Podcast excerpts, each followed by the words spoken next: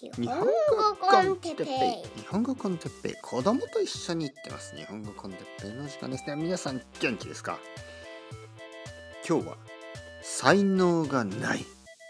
スキルがない。について。まあについてじゃなくてということについてですね。日本語コンテッペイの時間です。皆さん元気ですか？えー、僕は才能がない。そしてスキルがないんです。何の何の才能がないんですか？全部ですよ。まあこんなことを言うとねちょっと自虐的に聞こえるかもしれません。自虐的というのは自分はは自分は僕はダメな人です。僕はもう全然ダメだ。本当に才能がない。スキルがない。でもねこれ本当のことですからね。むしろ自分で自分のことを才能があるとかスキルがあるっていうのはちょっとよっぽどですね。よっぽどその人が成功しているか。それか周りの人もしくは自分自身で「俺はすごい俺はすごいあなたはすごいあなたはすごい」そういうことをずっと周りの人にね「ああ哲平さんはすごいすごいすごい」毎日毎日言ってもらって自分でもね鏡を見ながら「俺はすごい俺はすごいぞ」と言い続けてまあそうだとしてもちょっとこうあの疑いますよねいや俺って本当は全然すごくないんじゃないの？それが人間というものですよね。僕は結構あのその疑いがあるんですよね。疑う。僕は本当に何もないんじゃないか。本当に何もできないんじゃないかそういう気持ちになることが少なくとも1週間に1回1ヶ月に1回何日か続くそういうことがあります。はい。今もう久しぶりじゃないなまあよくあることですよだからこの感じっていうのはよくあることですでまあ今僕はちょっとあの小説を書き始めましたね。まあこのまあしばらく書いてますよね今。えー、そのもともとはあの、まあ、日本語の勉強のためにと言って書き始めたんですけど少しずつですね少しずつやっぱりいろいろなあのアイデアというかまあこれはですね不思議な感じで物語を書いているとなんかもう自然に物語が進んでいくんですよ。僕が考えてる感じじゃなくなってくるんですね。でとはいえですよまあもちろん僕が書いてるんであのまあ、少しずつなんか大変になっていくんですよね。最初は例えば物語を書き始める時っていうのはとても自由です。何を考えてもいい。何をしてもいいんです。えー、主人公のキャラクターどんな感じかな？どこにいる？何をしてる？もう全部自由なんですよ。でも少しずつ書いていくとコンクリートなイメージができていきますよね。あこのこのキャラクターは何歳で名前は何でどこ出身で今何をしていてそしてもう一人のキャラクターはこういう人でこういう人で昔どんなことをやっていたかとかそういうことが少しずつこうまあ明確になっていきます。明らかになっていく。少しはっきりとし始めますね。物語の輪郭と言いますね。物語にこう形がもっとはっきりしてくる。輪郭がこうはっきりとしてくる。そうすると少しずつね自由がなくなっていく。少しずつ難しくなっていくんです。書き続けることが難しくなる。でその時にちょっといろいろ考えますよね。やっぱりあ才能がない。僕には物語を書く才能がない。僕にはあのこあのできないかそれかスキルがない。どちらかですよね。才能がない。もしくはまだ僕には十分なスキルがない。でそして頭を抱えてしまう。うわどうしよう。でこういうことはですねポッドキャストを続けてももちろんあるしあるんですよ。うわどうしよう。何何話そう。えこれ誰か聞いてくれる人いるの？とかいや全然増えてない。あのずっとニッチなチャンネルのままだとか。まあ別にいいんですけど。まあ別にいいとしか言えないですよね。別にいいんだもん。自分が好きで続けるから。別にいいんだもん。もう書き続けるだけだから。そう言って僕はいつも続ける続けることを目標にと言ってまあある意味逃げてるんですよ。あのすごく高いクオリティのものが作れないんですよ。本当に。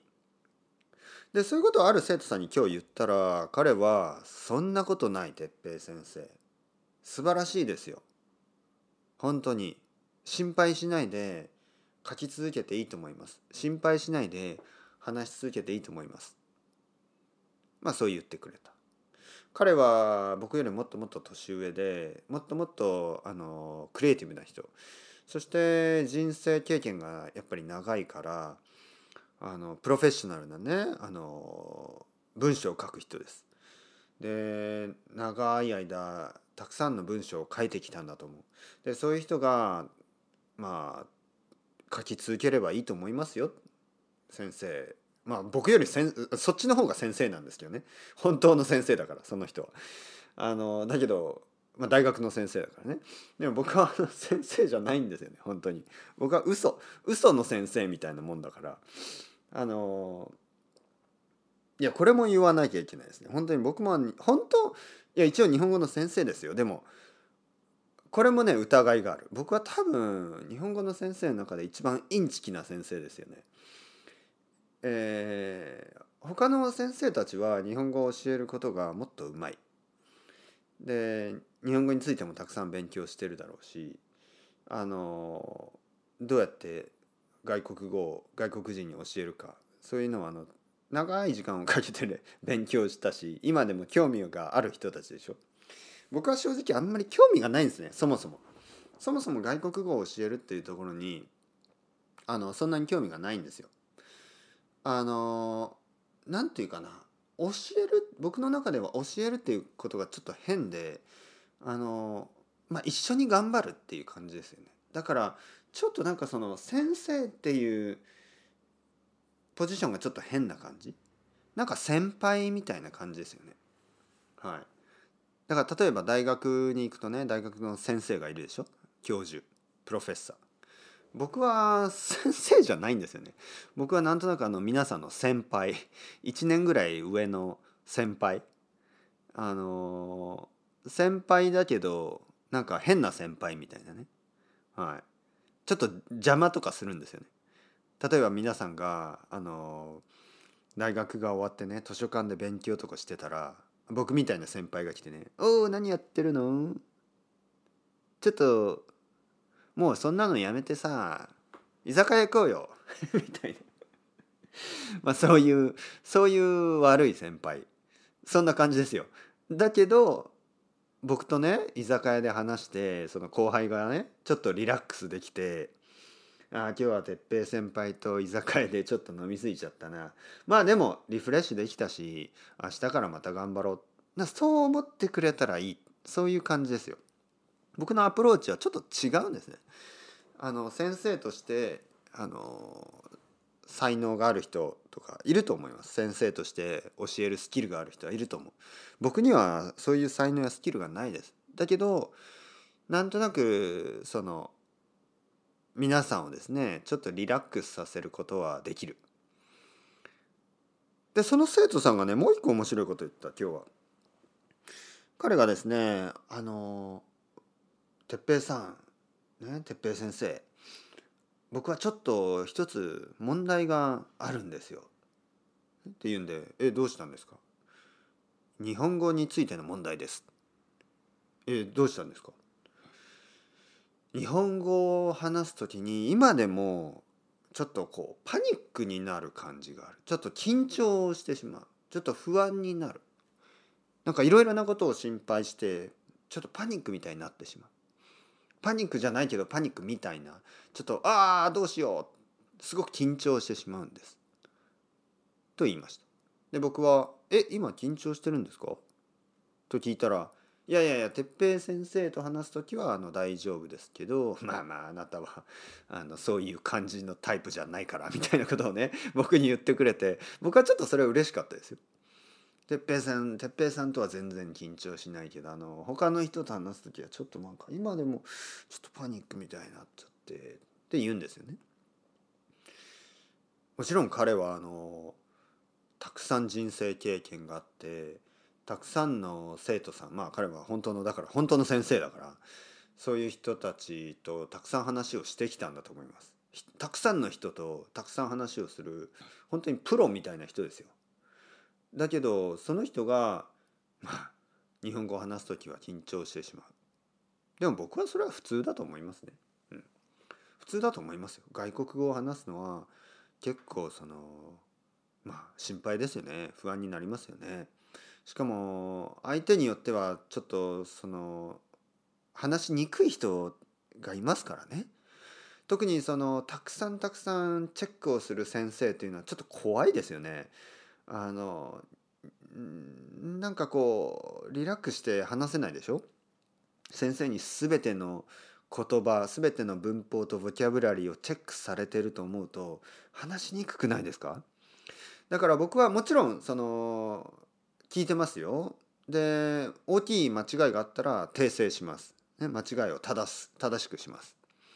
だけどまあそのあまりそういう緊張させたくない。ね、できるだけ生徒さんにはリラックスしてもらいたい。ね、僕僕だから僕僕に緊張する必要なんて全くないですよ。うん、だからまあそんな感じそんな感じなんですね。で話していたら今今話していたら少し気持ちが楽になった。ねえー、僕は才能がないスキルがないと思ってたけどもしかしたら僕は才能があるかもしれない。僕はスキルがあるかもしれない。それは多分そういう人たちがまあそういうなんかこう緊張したりパニックになる。そういう人たちの本当に気持ちがよくわかるしあの結構そのまあ日本語の勉強っていうかまあ全てのことなんですけどいろんなこと大変じゃないですか。いろいろなことってやっぱりずっとやり続けるの大変だしあの質のいいものを作り続けることなんてできないでしょで僕もできないんですよ。というようなことを正直に言うそういうあの正直な才能 スキルがあるかもしれない。はい、僕は才能がないスキルがないと正直に言える才能やスキルがあるかもしれない。はい、僕は結構正直なんですよ本当に。どう思いますか皆さん？あの僕が嘘つきだと思いますか？それとも正直だと思いますか？うん。僕は自分が嘘つきですって言えるぐらい正直なんですね。僕は本当にあのそういう自分の弱いところ自分 自分のダメなところっていうのをあの恥ずかしくなくいや恥ずかしいですよでも恥ずかしいけど言うことができる隠さない隠せない。そういうところがあります、はい、それはもしかしたら才能かもしれない。自分が才能がないって言える才能があるかもしれない。自分はスキルなんか何もない。僕なんて本当にダメなインチキな先生です。嘘の先生ですよと。言える才能やスキルがあるかもしれない。それって才能？わかりませんが今なんとなくそういう結論になってしまいましたね。まあいいんじゃないですか？そんな人がいても、ね、というわけで。僕はもしかしたらあの他の作家や他の音楽家他のポッドキャスター他の YouTuber 他の、えー、先生たちとは違うかもしれない。まあだけどみんな違ってみんないい。というわけで今日も終わろうと。思います。それではまた皆さん chao chao hasta luego またねまたねまたね頑張りましょう。